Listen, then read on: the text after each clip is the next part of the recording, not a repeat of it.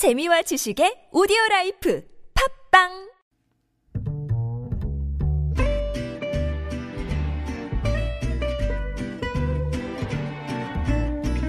Good evening, everyone.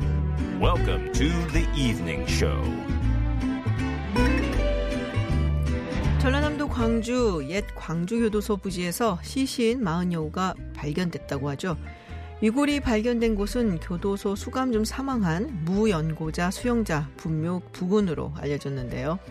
5.18 재단과 광주시에서는 5.18 당시 안매장된 희생자의 시신일 가능성도 배제하지 않고 있습니다. 법무부가 DNA 검증을 통해 신원 확인 절차를 거친다는데 그동안 생사를 몰라 아픔이 컸던 유족들의 마음은 어떨까 싶습니다. 정말 크리스마스 선물 같은 소식이 전해지길 바라보며 김지윤의 이브닝 쇼 시작합니다.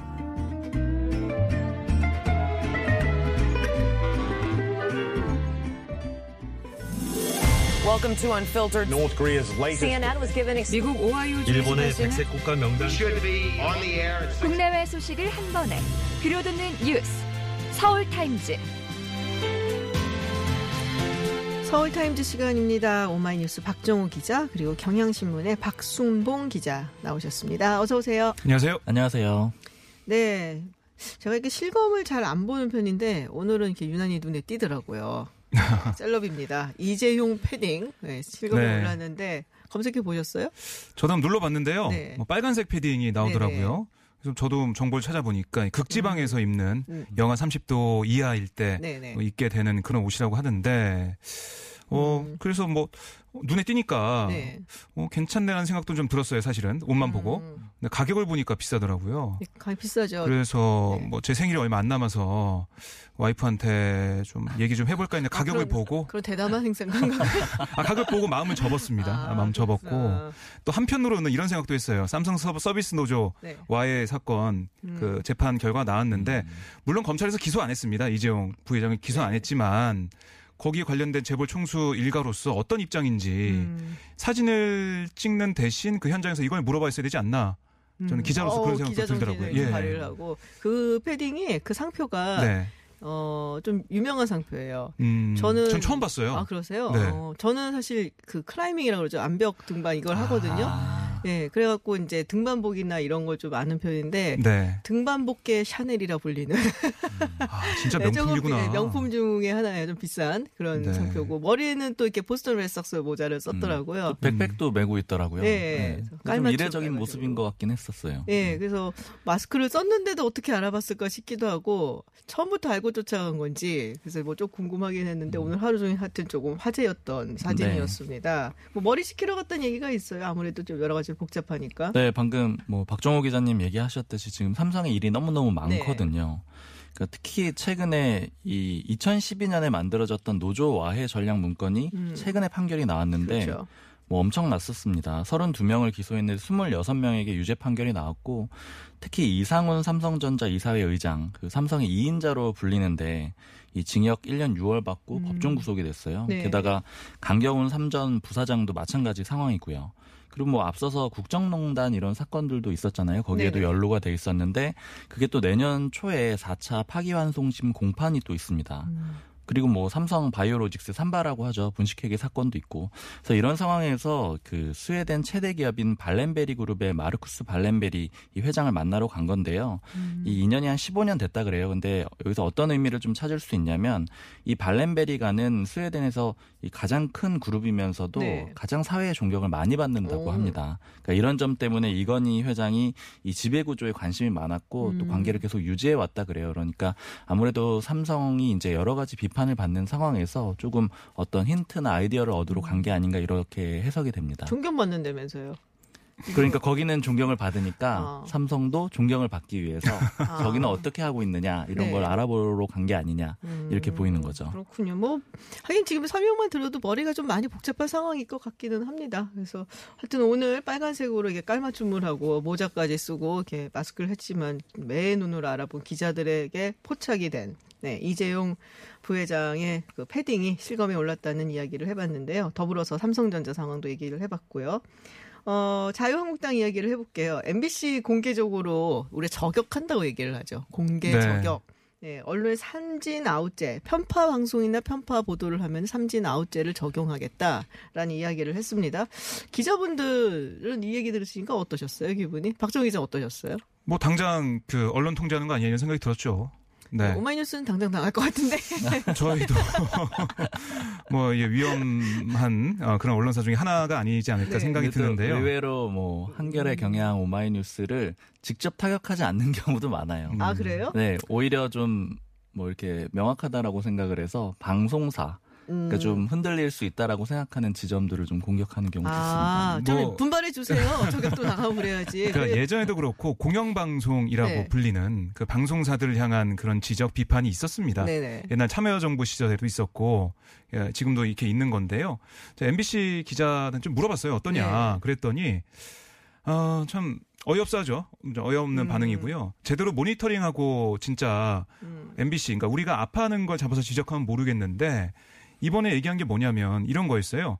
황교안 주 50시간이 과도하고 물음표 음. 그다음에 쌍따옴표 한 다음에 이러니 꼰대 정당 쌍따옴표 비판 이렇게 돼 있습니다. 음. 그러니까 이게 뭐냐면 주 52시간 과도하다 이런 강연 내용을 리포트 10문장 중에 7문장을 이렇게 쭉 전달했어요. 네. 팩트 전달한 다음에 네네. 뒤에 세 문장이 민주당과 정의당의 반응이었습니다.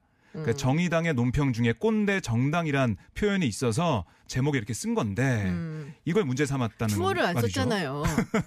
그러니까 문제 그러니까 삼은 거지. 저희가 기사를 쓰는 입장에서는 이거는 이 제목은 이렇게 문제가 될 만한 제목이 아니거든요. 제가 네. 봤을 때는 왜냐 황교안 대표의 주장이 들어가 있고 또 다른 당의 입장도 제목에 녹인 거예요. 음, 이걸 가지고- 안 썼다니까 글쎄. 아니 이걸 가지고 문제 삼으면. 정치 기사에 쓸 게 없습니다. 네. 그러니까 사실 이런 일이 저는 좀 들었던 생각이 예전에도 많았어요. 그러니까 네. 언제부터 그랬냐면 국정농단 사태 이후에 한국당이 약간의 뭐 편파적으로 보도를 한다 언론사들이 음. 이렇게 이런 생각을 갖게 된 것 같아요. 그때 그 임명진 비대위원장 때도 네네. 아주 대규모로 걸었거든요. 그래서 음. 제가 알기로는 모 방송사의 기자는 이 제왕적 리더십이라고 썼다가. 그 모욕죄로 아예 형사 고소를 당했어요. 그래서 오. 뭐 영등포 경찰서에 막 불려다니고 이랬던 기억도 있는데 아무튼 그렇게 대대적으로 걸어놓고 어떻게 됐었냐면 나중에는 이 홍준표 대표 체계로 넘어가면서 일종의 이렇게 시혜를 베풀듯이 한 번에 다 없애줘요. 음. 그러니까 끝까지 가지 않더라고요. 네네. 홍준표 대표 때도 또 다시 근데 또 고소고발 이런 것들이 이루어졌는데 끝까지 가진 않아요. 음. 그래서 제가 봤을 때는 이렇게 나서는 건또 이렇게 대대적으로 또 알리고 시작을 하잖아요. 네. 그러니까 총선 전에 좀 언론사들이 자신들에게 너무 불리한 보도를 하지 않게 하기 위해서 약간은 기선 제압 뭐 네, 이런 그런 용이다. 거에 가까운 걸로 보여요. 아, 그러니까 그렇구나. 검열해라. 아, 음. 자기 검열해라. 뭐 이런 얘기죠. 경고죠. 음. 그러니까 저는 이걸 봤을 때 어, 공당이잖아요, 한국당이. 공당이 이렇게 나오는 게 맞느냐 이런 생각이 좀 들었어요, 저는.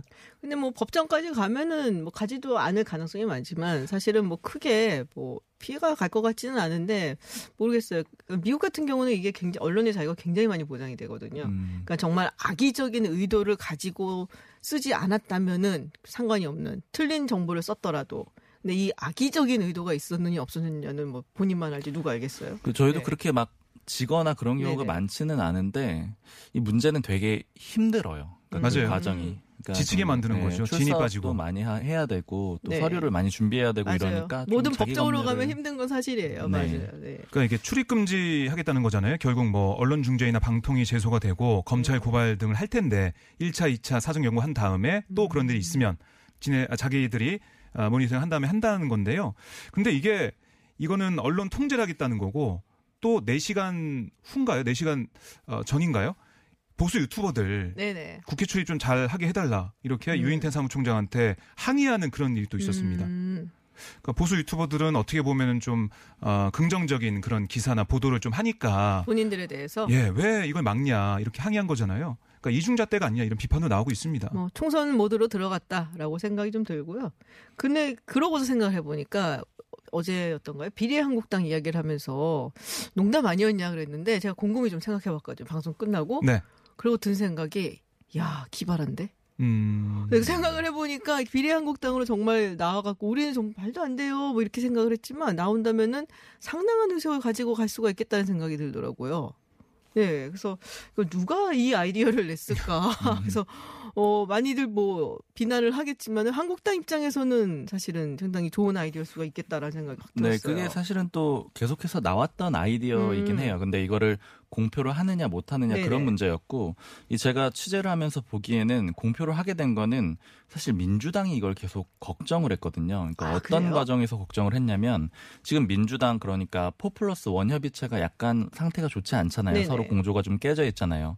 근데 민주당이 정의당하고 계속 이견이 있을 때 어떤 얘기를 했냐면 만약에 한국당이 비례한국당이나 위성정당 만들어 가지고 일당되고 국회의장 뺏기면 책임질 수 있느냐 이런 식으로 음. 정의당을 좀 압박을 했어요. 그 그게 농담이 아니겠더라고요 보니까 만약에 음. 비례한국당이 갖고는 지금 뭐 자유한국당 지지율이 그래도 뭐 20에서 30% 정도 나온다고 보는데 네. 그러면은 사실은 이제 자유한국당이 뭐 지금 현재 선거 제도에서는 의- 지역구 의석수를 가져가고 가져갈 그 다음에 가져갈 수 있는 비례대표 의석이 별로 없어 보이지만 따로 나간다면은 거기서만 한 2, 30% 가져간다. 네. 그러면은 꽤 많은 의석을 가져갈 수 있겠다 싶더라고요. 예, 맞습니다. 그리고 또 이게 이 민주당이 상대적으로 불리하다라고 판단을 할 수밖에 없는 네. 게 서로 같이 비례정당을 만들기가 좀 어려워요. 그러니까 예를 뭐 들면 명분이 좀 그렇잖아요. 명분의 문제도 있는데 사실 저는 뭐 막상 선거에 들어가면 명분은 다 버리고 아마 음. 뭐 실 이득을 챙기겠지만 문제는 이 보통 민주당하고 정의당이 겹쳐 있잖아요 지지층이. 아, 그러니까 기존의 그 투표하는 방식을 보자면 민주당 지역에서 뽑아주고 정의당을 비례 뽑아 그러니까 정당 그렇죠. 투표 해주는 네, 경우가 그렇죠. 많았어요. 그러니까 경쟁력이 떨어진다라는 거예요. 한국당은 아. 하나의 정당만 내세우게 될 텐데 민주당은 정의당까지 있으니까 음. 그러니까 이런 것들을 계산해 봤을 때 그렇게 되면 한국당에 우리가 일당을 내줄 수 있다 이런 걱정을 하고 있는 거죠. 음, 그렇군요.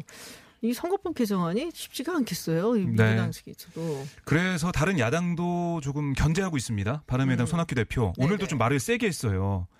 그 비례대표 30석 연동형 캡 씌우는 것을 우리가 양보하지 않았냐. 민주당이 이 음. 안으로 못 하겠다고 하면 나라가 아, 엑스판이 된다. 뭐 음. 이 정도로 오. 세게 말을 하면서 민주당을 향해서 계속해서 압박을 하고 있고 심상정 대표도 연내 이걸 다 처리해야 된다 뭐 네. 얘기를 하고 있습니다. 그럼 비례한국당에 대해서 꼼수다라고 주장도 하고 있는데 문제는 이게 선거법 합의가 계속 안 되고 있고 연내 처리가 안 되고 음. 이렇게 흐지부지 된다면 한국당 입장에서는 그냥 쾌재를 부르는 상황이 되고요.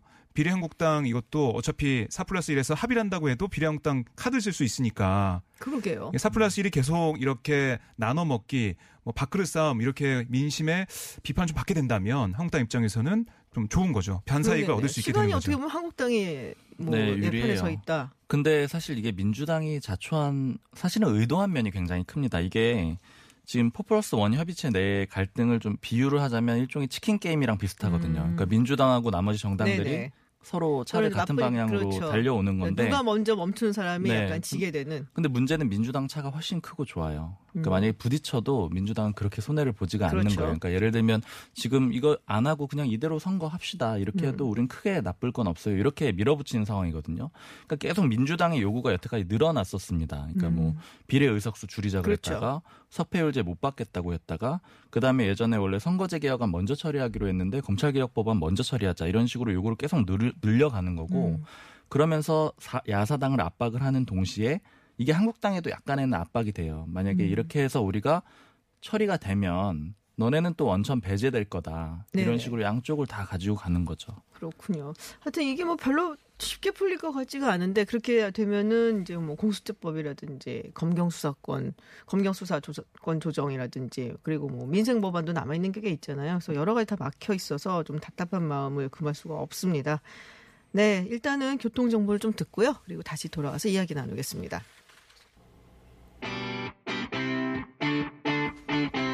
퇴근길 많은 라디오 방송 중에 당신의 선택은 TBS FM 김지윤의 김지윤의 김지윤의 이브닝 쇼. 서울타임즈 돌아왔습니다.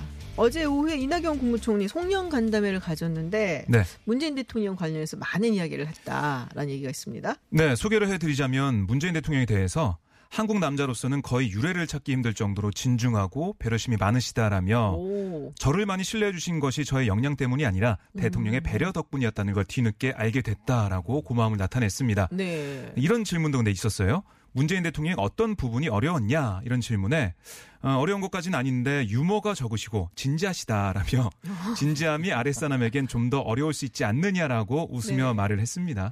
하긴 뭐 이낙연 총리는 유머가 좀 있으시고 뭐, 네, 진지하긴 마찬가지지만은 네. 그렇군요. 다 칭찬이네요. 그렇죠. 네. 뭐 어려운 점도 물어봤는데 칭찬이었죠. 네. 아무래도 문재인 대통령 지지율도 높고 네. 그때 뭐 이제 뭐라고 해야 되죠? 문재인 대통령 지지자들 많으니까 뭐 좋은 얘기를 또더 그렇죠. 많이 했던 거는 아니냐 이런 얘기도 있는 것 같아요. 네. 그러니까 사실 이낙연 총리가 2003년 그 민주당 분당 사태, 네. 열린우리당은 분당될 때 아, 그때 열린우리당 안 가요. 안 가고 민주당을 네. 지켰죠. 그래서 그때 한 인터뷰인가 제가 기억이 나는 게 아니 왜 탈당 안 하고 민주당이 있습니까? 그랬더니 음, 아니 민주당으로 들어와서 민주당이 있는데 그게 잘못된 건가요? 뭐 이렇게 얘기했던 음, 아, 그. 기억도 좀 나고 있는데 그러니까 이게 나중에 어 떤 음, 요인이 될까 이걸 좀 생각을 한다는 생각이 좀 들어요. 왜냐? 음, 그러니까 친문이 아니고 네. 그러니까 열린 우리당 때 같이 정치를 했던 사람이 아니기 때문에 지금 친문 정치인들이 어, 민주당의 어, 주, 주주 그 주력 세력인데 나중에 이 부분들이 어, 이낙연 총리한테 어떤 뭐 요인이 될까? 그래서 문재인 음. 대통령과 좀 스킨십을 유지하고 좋은 얘기를 하고 음. 나도 친문이야 뭐 이렇게 얘기하는 게 아닌가 이런 느낌이 들더라고요. 그렇군요. 근데 사실 이제 제일 궁금한 거는 이제 내년 4월 총선에 네. 어디로 나올 것인가? 종로로 나올까? 종로로 갈까요? 뭐 광진도 있습니다만 네. 어떤가요? 얘기가 뭐 좀 있었나요? 네, 역시 뭐 기자들이 질문을 했는데요. 네. 그런데 이제 화법을 다들 아시겠지만 구체적으로 당연히 얘기 얘기를 하지? 않았습니다. 기자 출신입니다. 네. 아. 21년 기자였던 분이십니다. 아주 뭐 이렇게 얘기를 하셨어요. 정당 뜻에 따르겠다. 그냥 음. 뭐 구체적으로 언급을 안 했는데 뭐 어쨌든 예상을 해볼 수가 있는 거는요. 비례대표 후보로 들어가서 이 선대위원장 위원장을 맡는 거 이게 첫 번째 음. 아니고요. 또 하나는 이제 많이 거론이 되는 두 번째는 지역구 출마인데 서울 종로 가능성도 그렇죠. 있습니다. 이 지금 대선 지지율이 1위잖아요. 그래서 뭐 아무 지역구나 사실 나가기는 좀 그렇고 상징성이 있는 지역으로 나가야 돼요. 근데 음. 만약에 이제 이렇게 되면은 지금 정세균 차기 총리 네네. 후보자죠. 이 총리가 서로 배턴 터치를 하는 그런 모습이 되고요.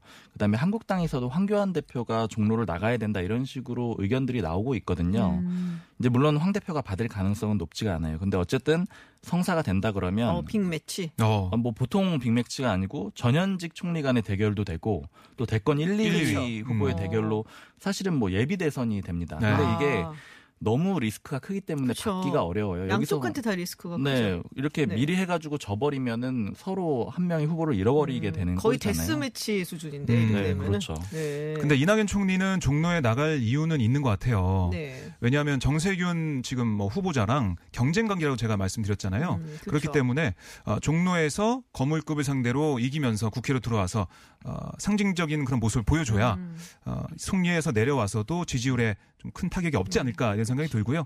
우선은 지금 이낙연 총리가 그럼 어디로 가느냐 공관에서 네. 나와서 잠원동 집으로 갑니다. 서울 아. 잠원동. 그래서 자기가 잠원동 집으로 안 가고 다른 데 가면 아 그 지역에 출마하는구나 음. 이런 뉴스가 나올 수 있기 때문에 그렇죠. 잠원동으로 간다고 하는데요. 잠원동 지역구 의원은 이해운 바른미래당 서초갑. 아, 새로운 보수당 의원입니다. 예. 네. 아. 거기에는 안 아, 나오겠죠. 거기는 예. 예. 저번에 이정현 의원도 네. 아, 맞아요. 이정현 아니, 뭐 전해드렸었죠. 딱히 뭐꼭 집어서 거기라고 이야기는 안 했었는데 그런 예. 보도가 나오고 있죠. 그렇죠. 이 음. 보도는 나오고 있고 서초갑. 어. 그래도 만약에 뭐 이낙연 총리 입장에서는 그래도 좀 상징 어디 지역구로 나간다면 네. 상징성 있는 곳으로 가는 것이 더 서초갑도 좋다. 괜찮지 않나요? 이해운 의원, 그다음에 이정현 의원. 아 그렇죠. 거- 그리고 어? 거기가 사실은 뭐 한국당의 땅이라고 그렇죠. 봐도 그렇죠. 다름이 없는 어. 데라서 거기에서 승리를 한다면 엄청난 일이고 특히 서초구청장 유일하게 네. 그 민주당이 얻지 못했다 못했던 그렇죠. 곳이잖아요. 그러니까 굉장히 큰 상징성이 있어요. 근데 우리끼리 이제 지금 될수 얘기가 있느냐. 뭐합니까? 근데 결정. 서초갑. 아니 이 사람들이 근데 험지로 자꾸 제가. 박펠레입니다. 틀릴 아. 거예요. 네. 네. 지금 속보 들어온 게 있어서 좀 먼저 좀 알려드리겠습니다. 일본 경제산업성이 지난 7월 한국에 대한 세 가지 핵심 소재에 대한 수출 규제를 발표를 했었죠. 어, 그 이후로 이제 처음으로 반도체 소재인 포토 레지스트에 대한 규제 일부 해제했다는 소식 들어와 있습니다. 어, 문희상 의원, 의장의 안, 일제 강제징용 문제 해법으로 제시가 됐었는데, 이것에 대한 반발이 꽤 컸어요. 나오고 난 다음에. 이게 이제 소위 말하는 한일 기업, 그리고 네. 플러스 국민들의 자발적인 성금으로 해서 이거를 강제징용 피해자들한테 주겠다라는 것이었는데 어, 좀 반발이 컸어요. 그리고 여기에는 일본 정부 사과도 들어가 있지 않고 뭐 인정도 그렇습니다. 들어가지 네. 않고 그럼 도대체 이것이 무엇이냐 해서 별로 반응이 좋지가 않았습니다. 네. 네.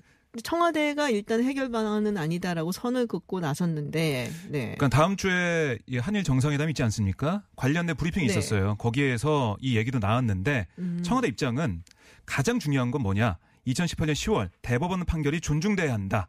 이게 원칙이라는 거예요. 음. 대법원 판결은 뭐냐? 일제 강제징용 피해자 4명이 신일본 제철을 상대로 낸 사- 손해배상 배상 청구 소송 제3고심 이거였는데 피해자들에게 1억 원씩을 배상하라. 이렇게 음. 판결했습니다. 네. 일본 기업이 배상하는 거예요. 일본이가 잘못했다는 얘기를 하고 배상하는 거죠.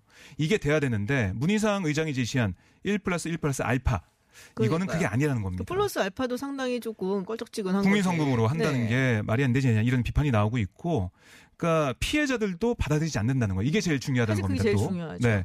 위안부 이슈 때에도 똑같은 경험했지 않냐. 음. 확정 판결을 받은 피해자분들이 그 안에 대해 거부하고 사법 절차를 강행하면 문제가 해결이 안 된다라고 청와대 음. 관계자는 덧붙였습니다. 알겠습니다. 일단은 반응이 좀 안 좋고 그리고 별로 동의하지 않는다는 네. 입장을 청와대에서도 내놨습니다. 어, 시간이 별로 없는데 이거 짧게 짚고 넘어가겠습니다. 임동호 전 최고위원 이야기를 어제도 잠시 했는데 어떤 사람인지 잘 모르거든요. 네. 근데 좀 생소한 이름이기도 하고. 근데 지금 보니까 김경수 경남지사 그리고 임종석 비서실장 전 비서실장하고도 뭐 친구처럼 막역하게 지내는 사이인 것 같아요. 근데 어떤 사람인가요, 도대체? 네.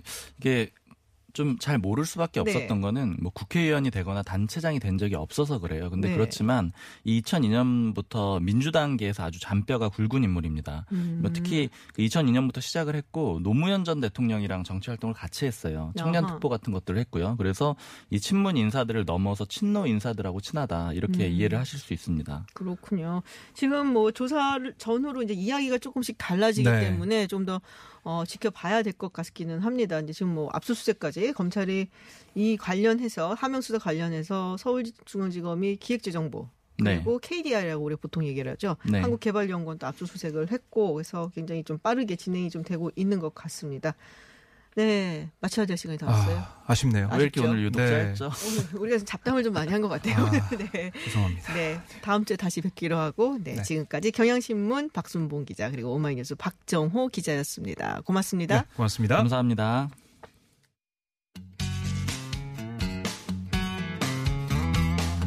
매주 월요일에서 금요일 저녁 6시 20분부터 8시까지 만나는 김지윤의 이브닝 쇼. 라디오 생방 스튜디오가 궁금하신가요? 지금 바로 유튜브에서 TBS FM으로 들어오세요. 때로는 진지한, 때로는 신나는 스튜디오의 생생한 모습 보실 수 있습니다. 국제 정치 전문가 김지윤 박사가 진행하는 이브닝 쇼. 매일 새로운 뉴스로 여러분의 저녁길을 함께합니다.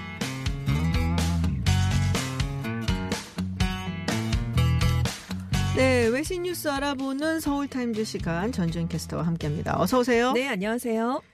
한일 정상회담 24일 열린다고 청와대 공식 발표를 했고 네, 그에 그렇습니다. 맞춰서 지금 속보가 하나 들어와 있어요. 일본 네. 경산성에서 나온 속보인데 네, 7월에 어, 규제에 들어갔었던 세 가지 네. 네, 소재 중에서 하나를 뭐 규제를 좀 완화한다라는 이야기가 났습니다. 일부 해제인데요. 포토 레지스트에 대한 수출 심사와 승인 방식을 기존의 개별 허가에서 특정 포괄 허가로 바꾼다고 밝혔습니다.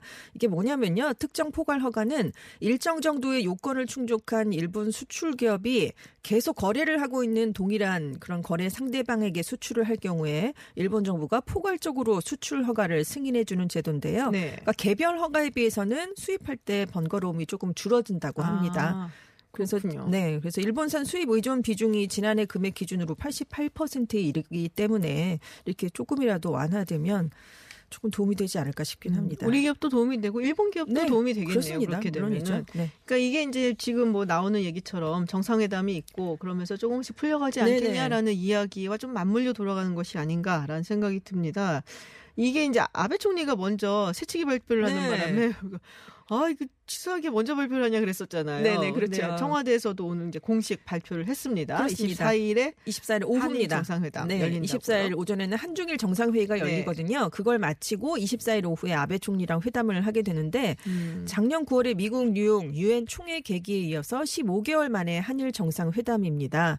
그래서 뭐 수출 규제 문제도 다뤄질 것 같고 지소미아 종료 같은 양국 관계 현안에 대해서 집중적으로 논의가 이루어질 것으로 예상이 되고 있습니다. 음. 일단 문재인 대통령 이 23일에 방중길에 오르거든요. 네. 그래서 23일 오전에 베이징에 먼저 들러서 시진핑 중국 국가주석과 정상회담을 가지게 됩니다. 지금 북미 간 긴장감이 고조되고 있는 상황이니까 문 대통령이 시 주석에게 북한을 대화회장으로 나오는데 좀 도움을 달라 이렇게 네네. 우회 설득에 나설 것인가 이게 관심을 모으고 있다고 합니다. 그렇군요. 아, 뭐 여러 가지 일들이 많았는데 올해 뭐 네. 정상회담을 계기로 해서 조금 잘 되는 일이 내년에는 계기가 됐으면 좋겠다라는 생각이 좀 듭니다. 아무래도 기업들이 또 네. 사업하는데 좀 너무 어려움이 좀 많았죠. 돼야지. 네, 도움이 네. 좀 돼야지 내년 경제도 잘 돌아갈 것이고. 훈훈한 연말로 좀 마무리를 하고 그러게요. 넘어갔으면 좋겠네요. 24일인데 네네. 더군다나. 아, 네. 날짜 좋은데요. 아, 그렇네요. 24일. 음. 네, 러시아 소식이 들어와 있습니다. 푸틴 대통령이 또 하겠다고. 이게 언제부터인가요? 1990년 99년입니다. 아, 99년부터인가요? 네, 지금 굉장히 오래 가고 20년, 있죠. 20년. 19일에 연례 연말 기자회견을 열었는데 대통령 임기를 제한하는 조항을 포함해서 네. 헌법 개정 가능성을 열어두고 있다 이런 얘기를 한 거예요. 어. 99년 이후에 대통령과 국무총리로 20년 동안 장기 집권을 이어오고 있잖아요. 그렇죠. 근데 그동안 뭐 레임덕이라든가 불안정한 후계 구도를 의식해서 임기와 관련된 계획을 절대 얘기하지 않았었습니다. 그래서 이날도 향후 계획에 대해서 어떨 것이다 이렇게 직접적인 질문들은 좀 피해가면서 임기를 제한한 러시아 헌법 얘기만 그 언급하고 지나간 거거든요. 네네. 지금 러시아 헌법이 대통령의 3연임을 금지하고 있습니다. 그래서 2024년에 임기가 일단 끝나면 바로 또 나설 수가 없는 거예요. 3연임에 도전을 할 수가 없어요. 그래서 예전에 총리하고선 다시 돌아왔잖아요. 그렇습니다. 메드베데프 대통령을 내세웠다가 네. 지금 다시 총리로 갖고 이렇게 둘이 자리를 왔다리 갔다 네. 하면서 이렇게 바꾸면서 그렇게 바꿔가면서. 네. 3월에 선거에서 이제 재선에서 승리했기 때문에 2024년까지 임기가 보장이 돼 있는 건데 이게 이제 논란이 되니까 기자회견을 한 다음에 구경 TV랑 또 인터뷰를 했어요. 그래서 음. 헌법 개정 얘기가 나오니까 기자들의 질문에 답했을 뿐이지 내 쪽에서 준비한 게 아니다. 뭐 이런 답을 했대요. 그리고 러시아 의회의 권한을 확대하겠다는 생각에 열려 있다. 뭐 또 이렇게 얘기를 해서 도대체 아, 생각하고 있네. 네. 하고 있네. 무슨 얘기를 한 건가 약간 또 예측하기를 어렵게 만드는 모호한 그런 전략을 또 택했다고 음. 근데 합니다. 또 러시아에서는 푸틴 대통령 인기가 꽤 많대요. 많은데 최근에 네. 많이 떨어졌거든요. 연금 어. 개혁 문제 때문에 거기도 지금 거기도 연금 개혁 네, 때문에. 네. 그래서 좀 문제가 돈 문제가. 민감해요. 네. 그렇군요. 연금 시기를 늦췄는데 러시아 국민의 평균 수명보다 그게 더 늦답니다. 연금을 수령할 수 있는 나이가. 그러니까 수령을 못하게 네.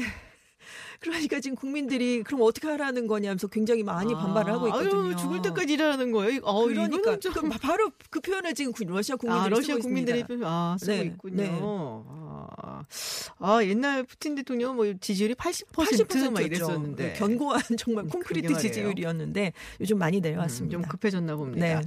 스코틀랜드 이야기를 좀 해보겠습니다. 이 얘기 나올 거라고 분명히 생각들은 했었어요. 네. 스코틀랜드 자치정부가 영국에서부터 분리독립 다시 네. 한번 투표를 생각한다. 이게 이제 브렉시트 얘기 때문에 그렇게. 나오는 것이죠. 이번에 보수당이 이제 총선에서 압승을 거뒀기 때문에 이제 스코틀랜드 분리 독립과 유럽 연합 잔류를 주장하고 있는 스코틀랜드 자치 정부 수반인 스터전 스코틀랜드 국민당 대표가 제2의 국민 투표를 요구하는 의견이 매일 커지고 있다라면서 분리 독립 국민 투표를 하게 해 달라. 이걸 지금 중앙 정부 마지막에 했던 게 2014년이었어요. 그렇습니다. 그때는 독립이 반대가 55.3, 네. 찬성이 44.7이어서 불결이 됐거든요. 근데 지금 스코틀랜드 분리 독립을 주장해온 정당이 이번에 치러진 총선에서 스코틀랜드 지역 의석이 59석인데 48석을 가져갔습니다. 네. 압승을 거뒀거든요. 그래서 지금 두 번째 국민 투표를 추진하자는 안에 힘이 좀 실리고 있는데 만약에 그냥 단독으로 주민 투표를 해서 독립하자라는 의견이 나온다고 해도 중앙 정부가 승인하지 않으면 법적인 효력은 없습니다. 보리스 존슨 총리는 이미 말도 안 되는 소리 하지 말라고 그렇습니다. 이미 2014년에 했는데 안 됐지 않냐 네, 뭐 네. 이렇게 반응을 보이고 있는데 근데 문제는 그때 주민 투표가 2016년에 시행된 브렉시트 투표에 앞서서 치러졌거든요. 그래서 네. 이제 한 세대 동안 이 결정을 지키자 이렇게 그때 결론이 내려졌는데 아니 2년 뒤에 지금 다른 얘기가 나오지 않았느냐. 그래서 지금 반발이 또 나올 수이 있다. 스코틀랜드에 이제 북해 유전이 있잖아요. 네, 그 위쪽으로 거기에 유전이 상당히 많았는데 네. 영국이 많이 팠어요. 그래서 좀 많이. 네. 좀 많이 없어졌어요. 네네. 근데 사실 거기가 굉장히 이제 돈이 좀 된다라고 스코틀랜드 사람들이 생각하는데 2014년에 그 당시에 분리 독립 운동을 네. 하고 투표하고 이럴 때 그거 파봤자 얼마 안 남았다. 아. 이제 나가면 망한다. 이런 네네. 식으로 얘기를 많이 했거든요. 네네. 근데 스코틀랜드 입장에서는 이게 우리 건데 영국의 그 중앙 정부에 다 파가 갖고 팔아버리는 바람에 그렇죠. 우리는 망한 거다. 네. 그리고 지금 요, 즘 같이 또 뭐 기후 변화 얘기 나오고 환경 문제 얘기 나오고 하니까 네. 이제 이걸 더 이상 영국 중앙 정부에 맡겨놓으면 안 되겠다라는 얘기들을 또 이제 많이 나오고 있고. 네. 근데 이 스코틀랜드가 만약에 근데 그렇다고 해서 분리 독립하고서는 뭐 주민투표를 하고 진짜 그런 운동이 세게 일어난다면은 사실은 조금 안 좋은 게 유럽에 그런 데 많잖아요. 많죠. 카탈루니아가 지금 지금도 네. 지금 들썩들썩 지금 하고 있어요. 예. 벨기에에서 독립을 원하는 지방이 플랑드르가 있고요. 네. 이탈리아 북부 밀라노를 중심으로 한 이탈리아 북부도 지금 같은 조건에서 그럼 우리도 나가겠습니다. 음. 그렇죠. 이렇게 얘기할 가능성이 크거든요. 플랑드르 같은 데는 이제 우리가 어 플란더스 얘기 얘기를 네, 많이 하잖아요. 근데 플랑드르 그러니까 벨기에 같은 경우에는 불어권하고 동- 네덜란드권이 있어요. 네네. 그래서 이 플랑드르는 네덜란드권 그리고 어, 프랑스권은 왈로니아라고 있거든요. 그래서 우리가 플란더스의 개가 바로 이 플랑드르 지방이에요. 네네. 네로 나오는 샤- 파트라슈 나오는 거기가. 어 근데 잘 살아요. 그렇죠. 예전에는 여기도. 왈로니아가 잘 살았는데 네. 지금은 플랑드르가 훨씬 잘 살아요. 그러니까요. 그러니까는 이 사람들 입장에서는 언어도 다르고 민족도 다른데 우리가 네. 잘 살아갖고 세금 많이 걷어갖고 네. 저기 못 사는 언어도 다르고 민족도 다른 왈로니아 지방을 도와주냐? 그러니까요. 라는 얘기가 나오는 거고 똑같이 이제 이탈리아 북부도 이 레가 노르드라고 그 당이 있어요. 네. 이탈리아 북부의 독립을 이야기하는 거기도 이제 되게 잘 살아요. 롬바르디아 이쪽 지역인데. 그러니까 마찬가지로 야 우리는 되게 잘 사는데 우리가 번 돈 갖고 세금 뜯어 갖고선 저 못 사는 남부 쪽에 네. 또좀 굉장히 결이 다르거든요. 뭐 시칠리아라든지 뭐 그 밑에. 내려가 나폴리라든지 네. 이런 데 도와주고 있냐 싫다. 그것도 싫고. 네. 그래서 그런 것 때문에 지금 네. 막 얘기를 하는 거여서 결국에는 돈돈 문제다. 그런 얘기를 카탈, 카탈로니아도 지금 카탈로니아 마찬가지예요. 중심지거든요. 네. 네. 뭐 부의 중심지라서 그런 이제 문제가 사실 있는 거죠. 네. 네. 돈 문제가 나와서 하는 말인데 올해 가장 돈을 많이 번 유튜버가 나왔어요. 네. 8살 남자 어린이. 그렇습니다. 라이언 카지, 본명이 아. 라이언 관이라는 소년인데요. 우리 돈으로 303억 원, 2,600만 달러의 수입을 올렸답니다. 음. 작년에도 1등이었대요. 대단한데요. 작년보다 아. 더 벌었어요.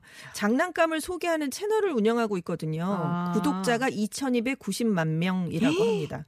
그리고 다 뭐 장난감 달걀을 부수는 그런 영상은 10억 뷰를 넘겼어요. 10억 뷰. 5년간 누적 뷰가 350억을 돌파했습니다. 아, 그렇군요. 왜 수익이 1위냐면 유튜브 광고 수익만 갖고 1위가 될 수는 없고요. 이 소년이 자기 이름을 딴 장난감 브랜드를 출시했거든요. 그래서 지금 아. 미국 전역에 마트랑 온라인에서 판매를 하고 있습니다. 그리고 의류, 칫솔 같은 다양한 생활용품도 팔고 그래서 음. 여기에서 나온 수익까지 함께 포함을 했기 때문에 1위로 집계가 됐어요. 사업체를 운영을 하고 있는 거군요. 그렇습니다. 그러니까. 아. 2위 채널은 미국 텍사스 친구들 이 스포츠 예능 쇼를 선보이는 그런 채널인데요. 네. 2천만 달러, 233억 원의 수입을 올렸는데 헬리콥터에 탄 채로 농구 골대에 골을 공을 집어넣는 묘기 이런 걸 계속 선보인대요. 신기한 오, 묘기를. 신기한데, 진짜. 어, 그래서 작년에 3위였는데 올해 2위로 한 계단이 더 올라간 거예요. 오. 그리고 3위는 또 러시아의 5살 소녀 더 어립니다. 이 아나스타샤 라드진스카야라는 소녀는 두 개의 채널을 운영 중인데 여기는 좀 사연이 있는 게 이 부모님이 딸이 선천성 뇌성마비를 갖고 있는데 아. 그것이 치료되는 과정을 다른 사람들하고 공유하고 싶어서 어, 그거는 감동 네, 스토리네요. 그러니까요. 네, 음. 그래서 이제 많은 분들이 여기를 보면서 공감을 하고 계시는데 네. 이 아나스타샤가 아기 상어 음악에 맞춰서 춤을 추는 영상이 7억 6,700만 조회수를 넘어섰다고 합니다. 그러니까는 역시 세대가 달라졌어요. 네, 완전히 다르죠. 그래서 이 플랫폼도 완전히 달라지고 네. 어, 우리가 옛날에 생각하던 미디어 네. 이런 개념도 굉장히 많이 달라지고 이제 지금은 유튜버가 꿈이라잖아요. 그렇죠. 다들 지금 초등학생들이. 1위로 올라섰잖아요. 그러니까 이러니까 유튜버가 꿈이죠. 그렇죠. 네, 알겠습니다. 어, 오늘 해외 뉴스 여기까지 듣도록 하겠습니다. 네, 지금까지 전주현 웨싱캐스터였습니다. 고맙습니다. 네, 감사합니다.